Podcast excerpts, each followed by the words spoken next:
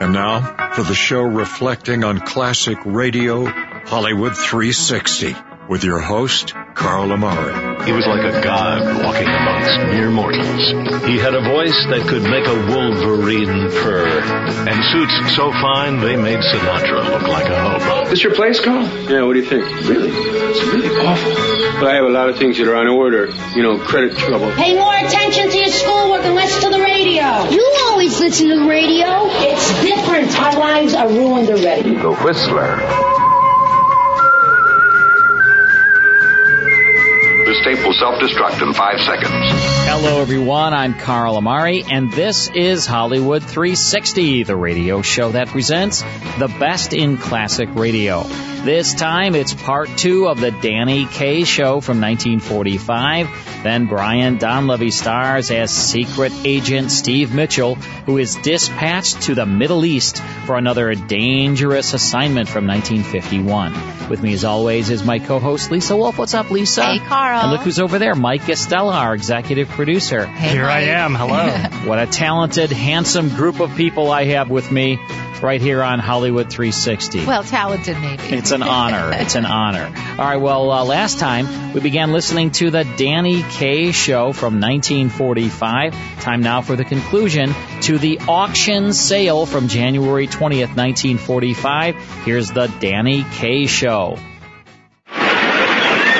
And now, neighbors, our Pabst Blue Ribbon Blues salesman, Danny Kaye, assumes a more dramatic role as he takes his magnifying glass in hand, dons his monocle and gum shoes, and presto changeo, he becomes that famous super sleuth, Inspector H.I.J. K of Scotland Yard.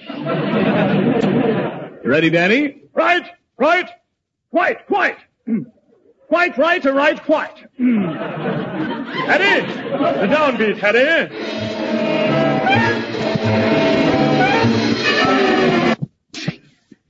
How did you recognize my voice before I spoke? Obvious, my boy, obvious. Know that voice anywhere. Oh, I never thought of that. What's up, Chief? Outrageous crime! the case of the missing toothpick. Missing toothpick? Yes, missing toothpick. Pointed problem. Sticky thing. What? Most daring robbery in years. The toothpick was stolen right out from under the chap's nose. Amazing! Where are you, Sergeant? Trafalgar Square.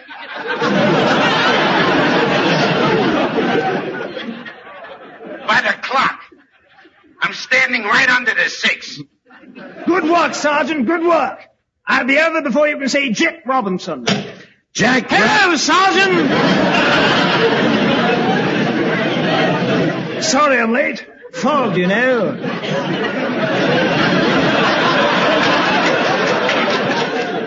Beastly stuff. Can't even see Big Ben. Wonder what time it is. Bong, bong. Thanks, Ben. Sergeant, do you have a hack waiting?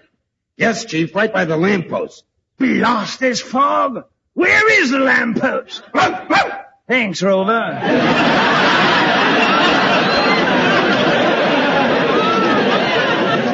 Come, Sergeant. Let's hop into the hack and hire hence. Hold up, Nellie. Step in, Governor. Righto. Blasted manhole.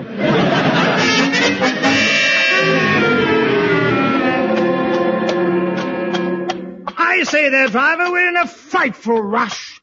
Can't you make that horse go faster? Right out. Hit it up, Nellie.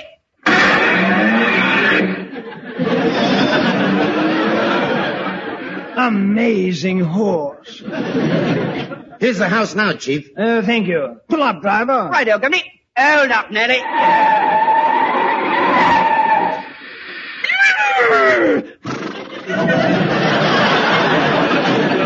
Amazing horse. Uh, good evening, Inspector Kay. Good evening, Stiles.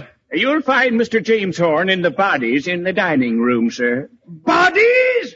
What body! Well, there's uh, Mr. Ames, Mr. Beeman, uh, Mr. Cecil, Mr. Devers. You see, sir, I took the liberty of stacking them alphabetically. Uh, neat work, neat work. neat work, yes. Come on, Sergeant.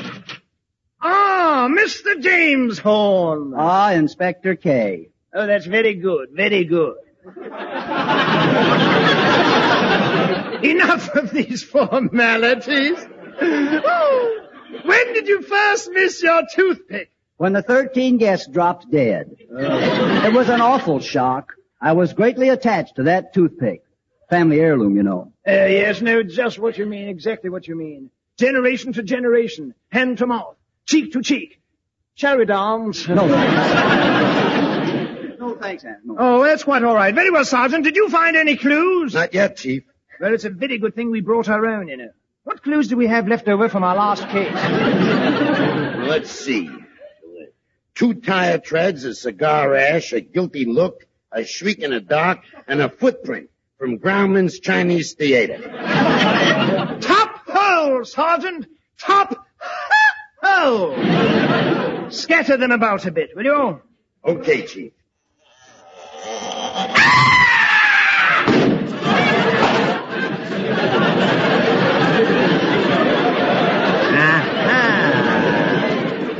Thirty-three fine clues blended into one great beer. Tell me, Mr. James Horn, how many of your butlers have been murdered?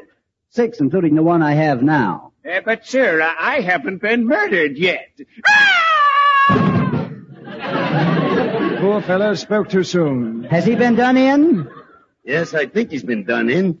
Unless he always wears a knife in his back. Mr. James Horn, I have reason to suspect that Butler didn't like you.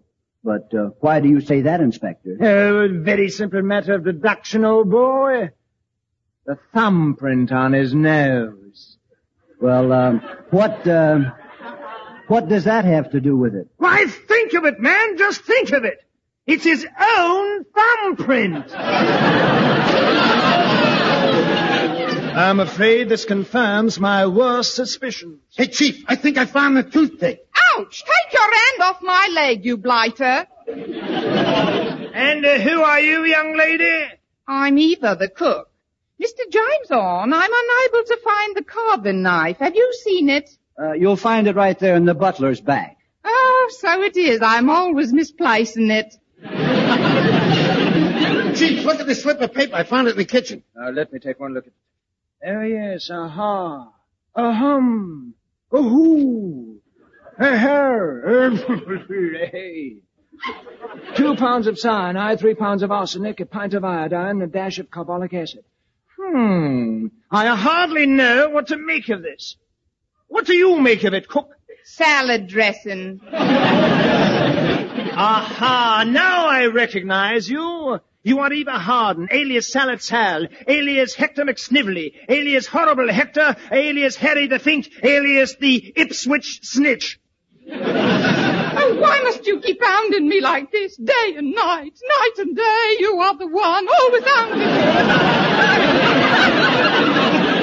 I didn't do it, I tell you, I didn't do it. You won't make me talk no matter how much you torture me, how much you threaten me, how much you browbeat me, how much you question me, how much you... Do I sound like Ida Lupino? You sound more like Ida Cantor. Sergeant! Sergeant! Slip the bracelets on her. I left them home, Chief. I just slipped my arm around her waist. That's a stout fellow. Stout girl, too. Sergeant, I'm afraid that ends the case. Amazing! Hey, hey, just a minute. What about my toothpick? It's a very simple matter, Mr. James. Go upstairs to the cook's quarters and you'll find your toothpick in the middle drawer of the dresser.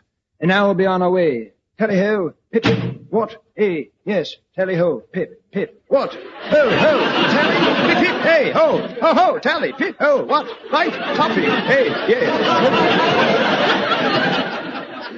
Chief, that was amazing.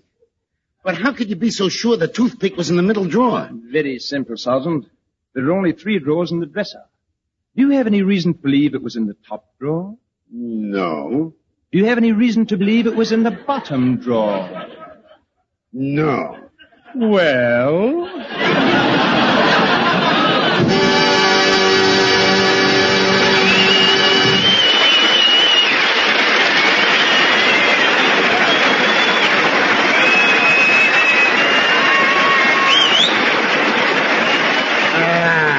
I've always loved singing. You know, when I was a kid, my parents thought I'd be a great singer someday. Well, uh, why weren't you, Lionel? My voice didn't change.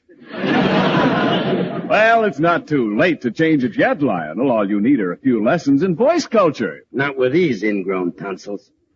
Ah, now don't give up so easily. Why don't you do as I do? Repeat a well-turned phrase over and over, like, if you want to know why Pabst Blue Ribbon always is tops in flavor, the answer is blending. It takes no less than 33 different brews, all blended together as only Pabst can do it, to achieve the true and perfect beer flavor you enjoy in Pabst Blue Ribbon. Now, uh, repeat that. Oh, I can't do that. I'm not that emotional. I'm an introvert. Well, introvert or extrovert, it's, it's all in the phrasing. Now listen carefully. No matter where you go, pause, you can order Pabst with confidence. Deep breath. Serve it with pride. Count two. That's difficult. For there is no finer beer, short pause, no finer blend than Pabst Blue Ribbon. Now try that. Okay, I'll try it. No matter where you go, pause there. You can order it with confidence, deep breath. Save it with pride, count two, for there is no finer blend, pause, breath than Pabst Blue Ribbon. Excellent! Excellent! Thank you. Next Saturday at the same time, Pabst Blue Ribbon presents another great show featuring the outstanding music of America's top band, Harry James and his music makers. Eve Arden, Lionel Stander, yours truly Ken Niles, and Danny Kaye. Good night. This program was directed by Dick Mack and was brought to you by the Pabst Brewing Company of Milwaukee, Wisconsin and Peoria, Illinois.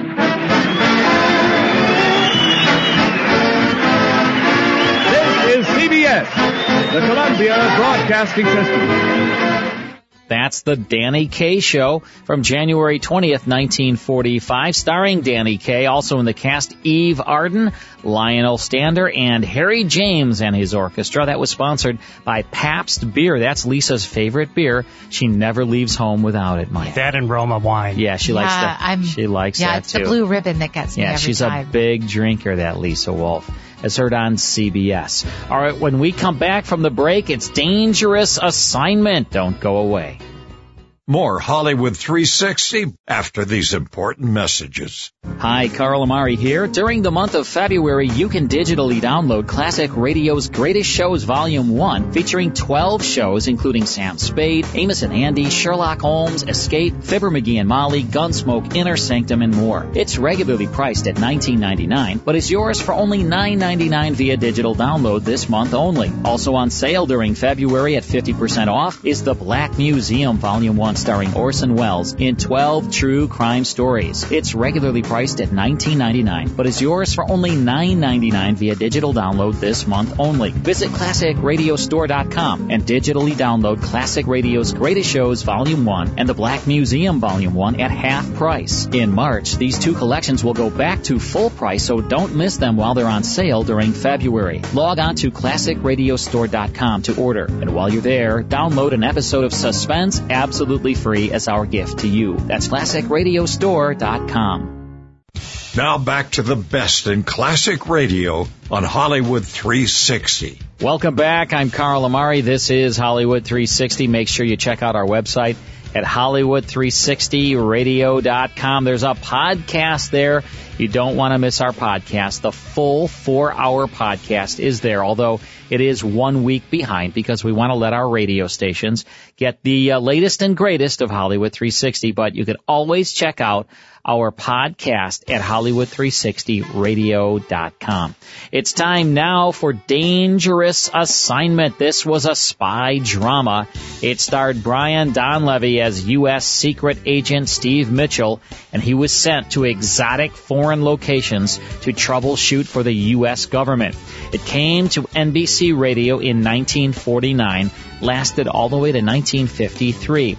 Herb Butterfield played the commissioner who briefed Mitchell on his dangerous assignments on every episode. It transitioned to syndicated TV in the early 1950s, with 39 episodes being produced. All right, it's time now for a 1951 episode of Dangerous Assignment called The Middle East Plug Up the Leak, starring Brian Donlevy. Here's Dangerous Assignment. Dangerous Assignment, starring Brian Donlevy as Steve Mitchell. Yeah, danger is my assignment. I get sent to a lot of places I can't even pronounce. They all spell the same thing, though. Trouble. But when I walk into the commissioner's office, I don't realize this assignment's going to wind up with me depending for my life on a tray full of dirty dishes. Good morning, Commissioner. Ruth said you had an assignment for me. I do, Steve. Your plane leaves for the Middle East in one hour. The Middle East? Don't tell me I have to crawl along that pipeline over there looking for leaks. You'll be looking for leaks, all right, but not oil. I don't get you. Steve, we're on the verge of suffering a very serious diplomatic and strategic defeat. Well, nothing like a note of cheer to start the day on, I always say. What's the deal? Take a look at this map of the Middle East, Steve. Uh-huh. Some time now, we've been negotiating very secretly with this country here. What kind of negotiations? Negotiations which would pave the way for United Nations bases in that area. I see. But why all the secrecy? The country in question insisted on it. You see, they've been periodically intimidated by powerful interests to the northeast of them. They wanted to have all the negotiations concluded before any information concerning them fell into what uh, we might call the wrong hands. Wait a minute. You say there's been a leak? Is that what you're talking about? Exactly. This morning we learned through confidential sources that the document containing the complete preliminary discussions regarding military installations is now in the hands of those hostile interests I was talking about. What? How did that happen? That's exactly what you're flying to the Middle East to find out, Steve. I sure get all the cinches, don't I? Steve, it's vital we plug up this leak. If we don't, the entire negotiations may collapse, which would seriously endanger our entire position in the Middle East. You say a copy of the document got into the wrong hands. Does anybody know which copy it was? Yes, that particular copy was last in the possession of a man named Khalid. He's the Middle Eastern country's representative in the negotiations. Oh, what's his story about it? He says the document was stolen from his house. Brother, that particular story is pretty ancient. Yes, he may be lying. It's up to you to find out. Get over there, Steve. Talk to this Khalid and do whatever you have to to get to the bottom of this whole rotten mess. Well, that's it. You've got your assignment. Good luck.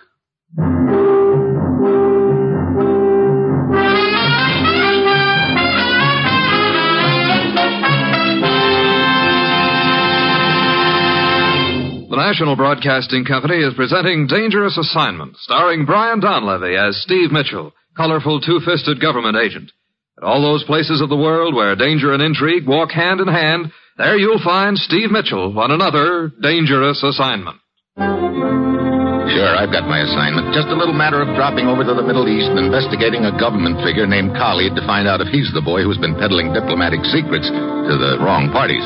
All of which is pretty sure to make me slightly unpopular with both the government figure and the wrong parties. Yep, I've got an uneasy hunch. I'm about to get voted the boy they'd most like to see drop dead. It's Thursday morning when my plane lands in the Middle East country, and I figure my first step is to talk to this Khalid. So I find out his address and grab a taxi. It's a large house out of the city, and I walk up to the front door, and then I see that it's occupied. You have business here, perhaps? Perhaps. Now, if you'll quit blocking the door so I can knock. You wish to see Khalid, perhaps? Perhaps again, if it's okay with you. You will tell me why you wish to see Khalid, perhaps. You just spoiled your average. I don't know who you are or why you're roosting in front of the door, but I came here to talk to Khalid, not you. Now, if you'll just get out of my way, I'll. Before you may talk to Khalid, it is quite necessary that I know who you are. Are you his bodyguard or something? You might say that one of my men is acting as bodyguard for the moment. I don't get it, Buster. Hammer. Lieutenant Hammer. Police Lieutenant Hammer. Oh, police? Yes. And now you will tell me who you are, perhaps. Here, take a look at my credentials, perhaps. So, it does not surprise me to meet a United States agent here after the unfortunate incident of the theft of the document. Yeah, but it does sort of surprise me to see a police detective here. Have you got Khalid under arrest? Let us just say he is being detained for the moment in his house. On account of the document? On account of his wife. What's his wife got to do with it? At present, nothing. Hmm. You see, last night she was murdered. What? Wait, you you think Khalid killed her? We do not know at present. Hmm. Her body was discovered this morning in a ditch several hundred meters down the road. Uh, come, I will show you the place.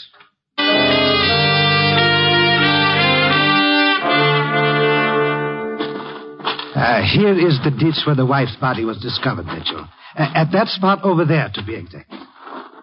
You uh, say her body was discovered this morning, Lieutenant Hama? That is correct. But the time of her death is, as near as we can learn, was sometime before midnight last night. Hmm. How was she killed? Shot? Stabbed? It appears she was beaten to death. Where was her husband last night? Khalid? Yeah. He claims to have been at a civic function. We are checking up on his story. Would you like to question him? In a minute. First, uh... What is it? Hey. Up here by the road near the ditch. Those footprints? Yeah. Yes, yes, I noticed them too. A man's footprints beside the road. Of course, they're quite a few feet from the spot where the body was in the ditch. Maybe there's no tie-in, but to play safe, it might be a good idea to have a technician from your police lab come out here and check them over. I will give the necessary orders. Okay, Lieutenant. Now I'd like to go back to the house and talk to Khalid, see just what kind of a story he's got for us. Let's take a break from Dangerous Assignment. More after these words.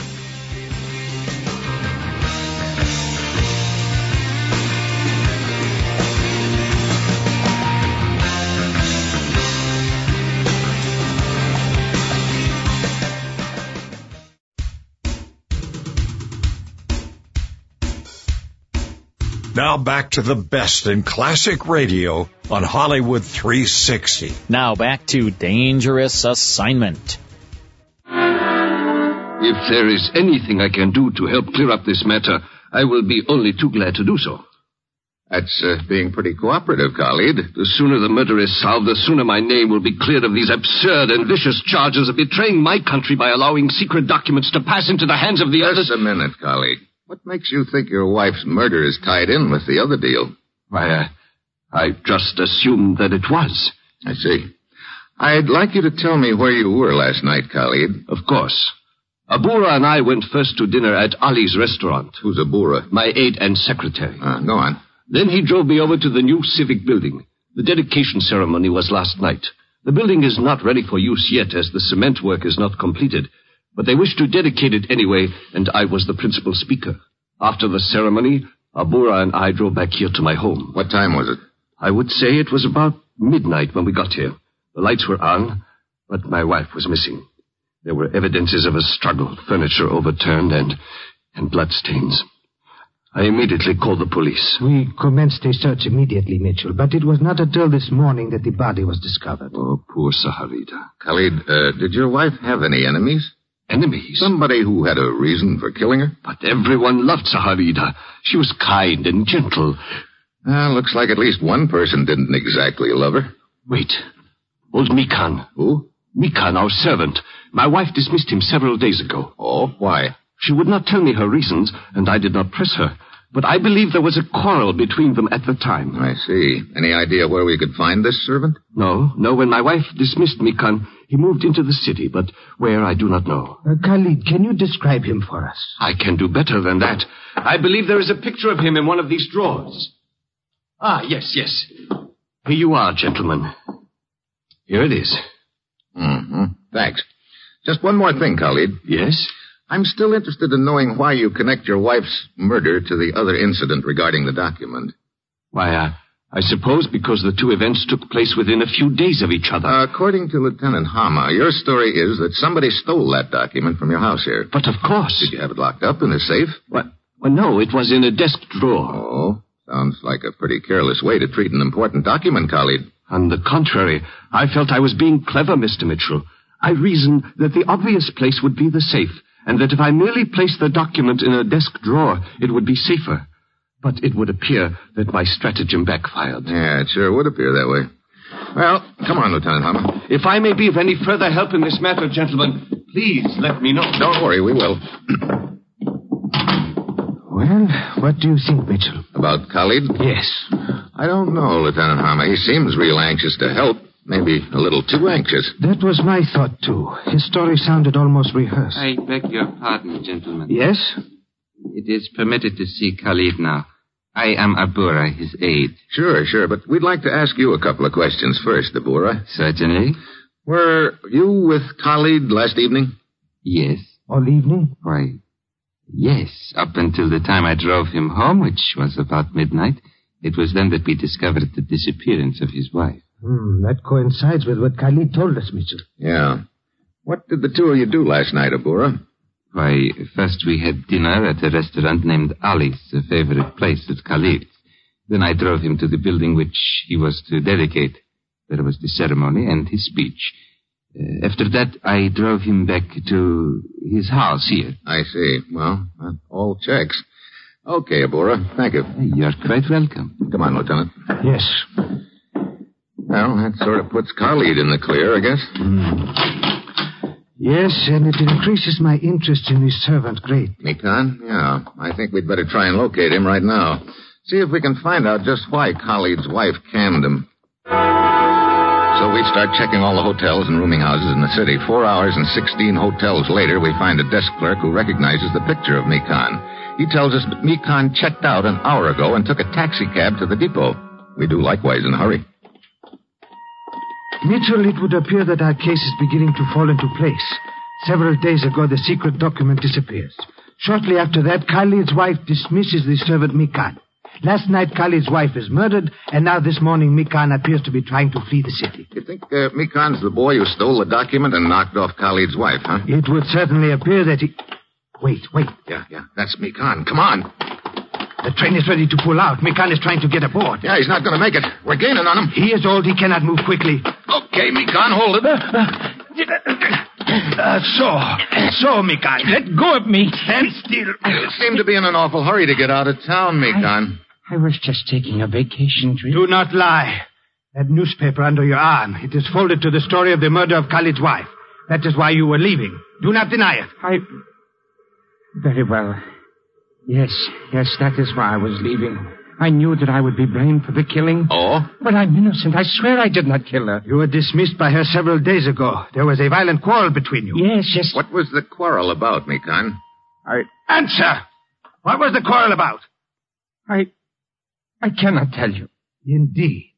Then I have something to tell you. You are under arrest on suspicion of murder. Mitchell, I must say I do not understand nor enjoy your attitude. Here we have a very logical suspect, a man who can give us no alibi whatsoever for last night, and who refuses to tell us why he quarreled with a dead woman. Yet you are not satisfied. Neither are you, Hama. What? You're not trying to convince me. You're trying to convince yourself. Now see here, Mitchell. Look, you don't believe Mikan's the murderer and document stealer any more than I do. I. Yes, yes, you are right, Mitchell. Hmm.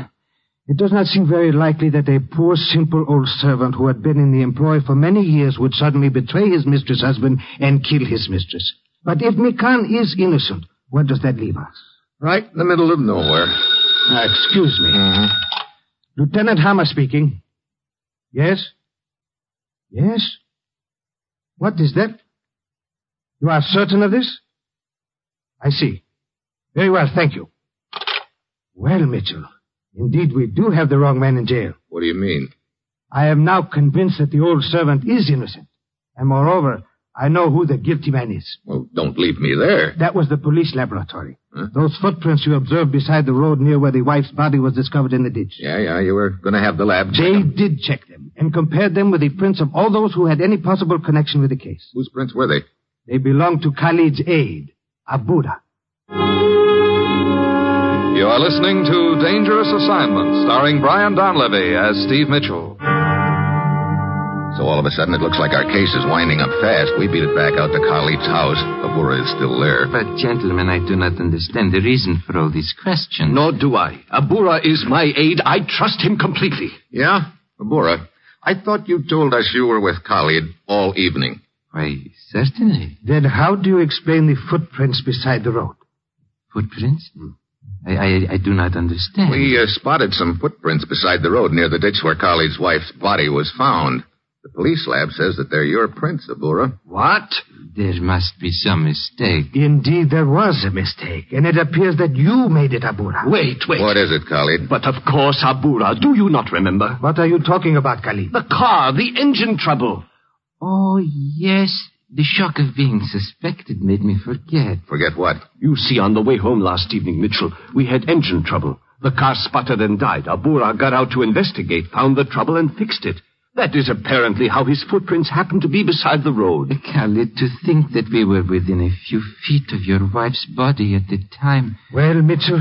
Yeah, Lieutenant, another lead up in smoke.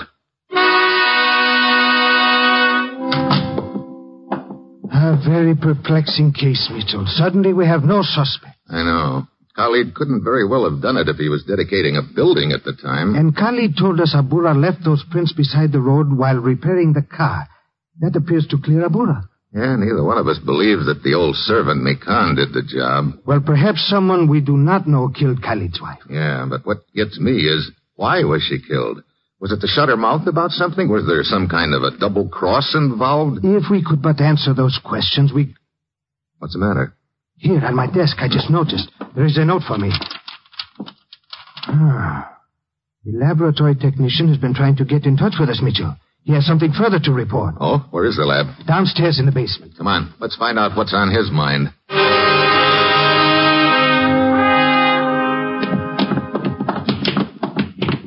Here we are, Mitchell. This door on the left. Okay. Hmm. Locked? The technician must be out looking for us. You got a key? Yes, yes. We can wait for him inside. After you. Thanks. Where's the light switch? On the wall to your left. Huh. There. Oh. Now, hey, I'm a, there on the floor. Yes, I see. Brother, that the technician? Yes, stabbed to death. Looks like whatever he wanted to tell us, somebody else didn't want him yes. to. So I guess now we'll never know what it was. Perhaps we will, Mitchell. What do you mean? If we are lucky. Hmm? You see, it is required that all reports to be prepared in duplicate. What? Hey, maybe the killer didn't know that. That is our one hope. Where are the duplicate copies kept? In this basket. Ah. Wait, perhaps this is it. Further report on footprints near scene of murder. Yeah, that must be it. Let's have it. Here you are. I see. I don't get it. Don't get what? He says that there were traces of cement dust on some of those footprints of Abura's near the ditch, but no cement dust on the rest of the prints. But what does that mean? I don't know. Wait, there's some more. He examined the footprints around Khalid's house. He says that Khalid's footprints also show traces of cement dust. Mitchell, this is very strange. Hmm. At the scene of the crime, some of Abura's footprints contained cement dust. Others did not. Then at the house, Khalid's prints contained some of the cement dust. I do not see what... Hold it a minute. What? Yeah. I think a few things just fell into place. Look, suppose you go over the lab here and see if there are any clues to the technician's killer. I'm going over and have another talk with Khalid. But I do not understand the purpose of your visit, Mr. Mitchell. Surely I have answered all of your questions. I don't think so, Khalid. Look, I want you to think back to the evening of the murder again now. Tell me exactly what happened. But we have been over it before. And we're going over it again. Very well. My aide, Abura, drove me into the city. We had dinner at a favorite restaurant of mine, a place named Ali's. Yeah, yeah, go on. After that, Abura drove me to the new building which I was to dedicate. And from then on, Abura wasn't out of your sight, huh? That's right. He, well, well, of course, he had to go back to get my speech. What's that? Why, yes, I, I guess I forgot to mention that to you before. You sure did. You see, when I arrived at the new building, I discovered that my speech was missing from the pocket of my coat. I reasoned that it must have slipped out while we were dining. So I sent Abura back to the restaurant to get it. I see. How long was he gone? Oh, uh, ten or fifteen minutes, perhaps. Could it have been longer than that?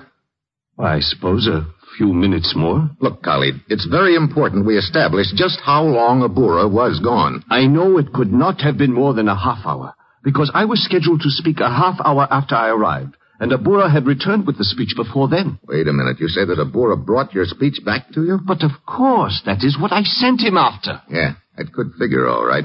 He could have lifted it out of your pocket. Then, when he came back, he handed it to you, and you figured he'd gone back to the restaurant to get it. Mitchell, I, I do not understand all I'll this. explain in a minute. Now, look. Did you discover your speech was missing as soon as you arrived at the new building? Yes, as I was getting out of the car. And you sent Abura back after it right away? Yes. Hmm. So Abura, when he left, hadn't been in the new building at all? But, Well, yes, that is right. Of course, he came inside the building a half hour later when he returned my speech to me. Yeah, that's what I thought. Now, I'd like to know about a few locations. Locations? Yeah. That new building you dedicated, how far is it from your house here? Why, about a 15 minute ride. I see. And this restaurant where you ate, Ali's, how far is that from the new building? Why, that is also about a 15 minute drive in the opposite direction from the building. Mitchell, these questions you are asking. Surely you do not suspect that Abura is involved in this affair. Right now, it's a lot more than just a suspicion, Khalid. What? Why, I cannot believe it. Well, the way it adds up. Abura swiped your speech. Then, when you told him to go back to Ali's restaurant to get it, he drove to your house instead. Killed your wife and then returned to the new building with your speech. But, but why would he kill my wife? That I'm not sure of yet, but my hunch is that it ties in with the theft of that document. Mitchell, your suspicion of Abura, can you prove it? That's what I'm going to find out right now, Khalid. How? I'm going over to that restaurant and talk to Ali. If he tells me that Abura didn't come back there to get your speech that night, then I guess that's the final nail in Abura's coffin. I head for Ali's. It's almost midnight when I get there, and there aren't any customers, and a little guy is sitting at a table in the center of the place all alone. Are you Ali? Yes? What is it? My name is Mitchell. I'd like to ask you a couple of questions about last night. Questions? What, what questions? Two men came to your restaurant last evening. Khalid and his aide, Abura. Uh, that is quite right. They frequently dine here. Did you see either one of them again after they left here? Yes. What?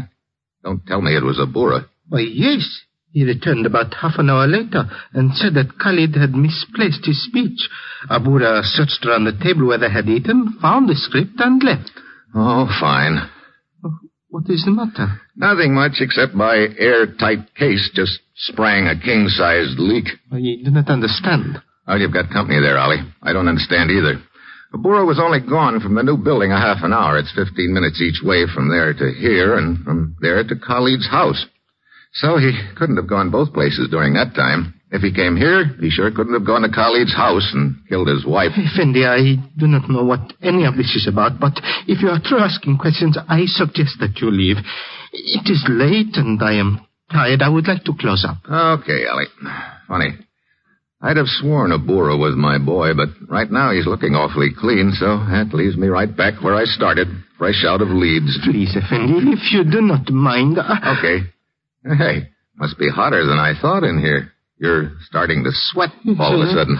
I'm, I'm not feeling very well. Now, if you will please leave. Yeah, I. Yeah. I'm leaving right now.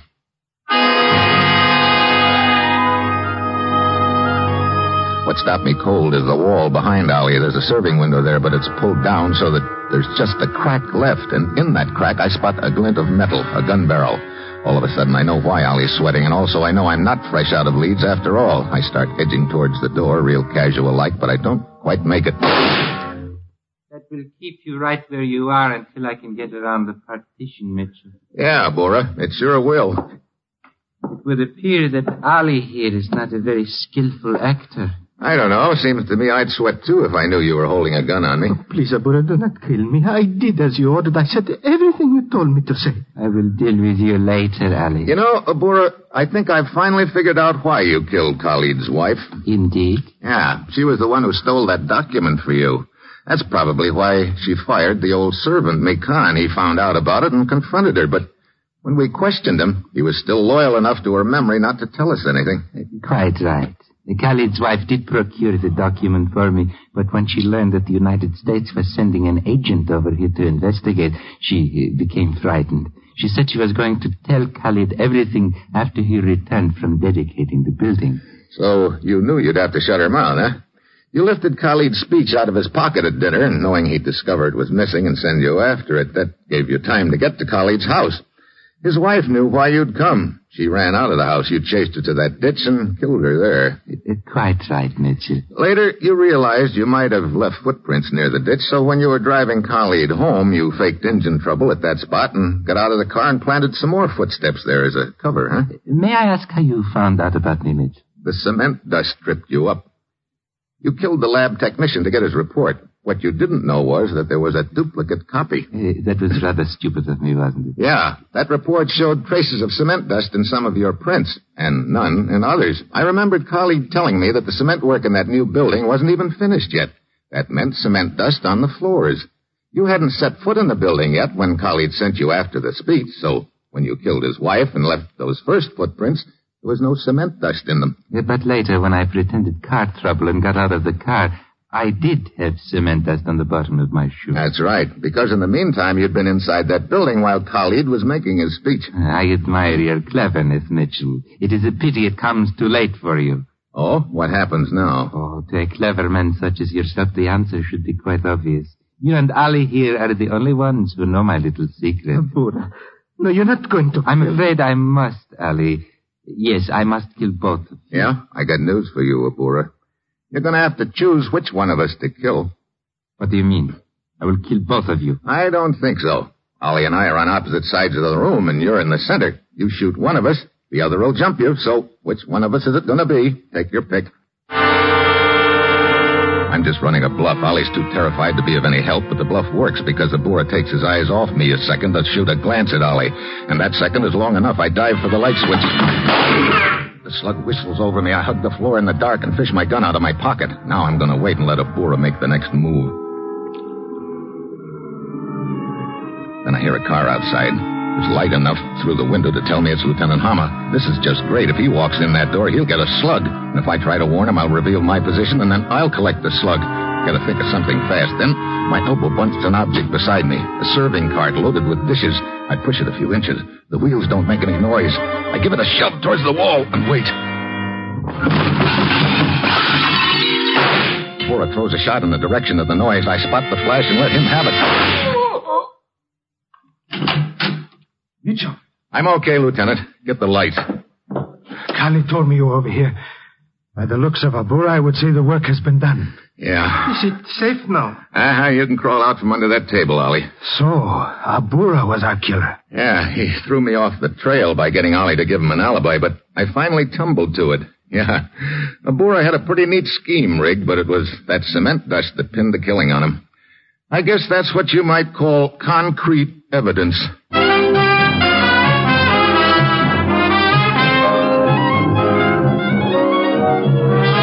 Assignment, starring Brian Donlevy as Steve Mitchell, with Herb Butterfield as the commissioner, is written by Bob Ryf and Adrian Gendot, with music by Robert Armbruster, and is produced and directed by Bill Karn. Others in today's cast were Jan Arvan, Paul Dubov, Shep Menken, Wally Mayer, and Don Diamond. Be with us again next week at this same time when Brian Donlevy, starring in the role of Steve Mitchell, will embark on another dangerous assignment. Three chimes mean good times on NBC. And that's Dangerous Assignment from April 14th, 1951 with Middle East, Plug Up the Leak, starring Brian Donlevy, also in the cast, Paul Dubov, Jan Arvan, Herb Butterfield, sustained over NBC. Hope you enjoyed that. Let's take a quick break, then it's more here on Hollywood 360. More Hollywood 360 after these important messages. And now back to Hollywood 360 with Carl Amari. Next time, Dick Powell stars as Richard Diamond, private detective. Then Marie Wilson stars in My Friend Irma. That's next time here on Hollywood 360. We'll see you then.